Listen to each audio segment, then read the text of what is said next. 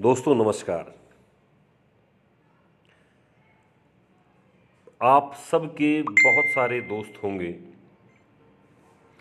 मेरा भी एक दोस्त है। उसने मुझे एक बार कुछ लाइनें सुनाई। मुझे बहुत अच्छी लगी। मुझे लगा कि आप सब तक वो बात पहुंचनी चाहिए। उसने कहा कि दोस्ती मौसम नहीं जो अपनी मुद्दत पूरी करे और रुखसत हो जाए।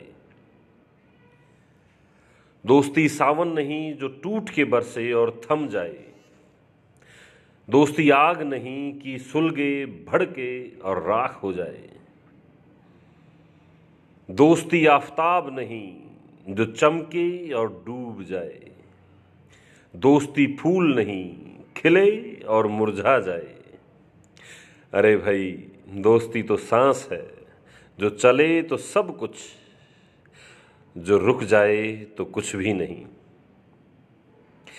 यदि आप भी अपनी दोस्ती के बारे में कुछ कहना चाहते हैं तो ज़रूर कमेंट करें और मुझे लिखकर, बोलकर किसी भी तरीके से आप भेजें।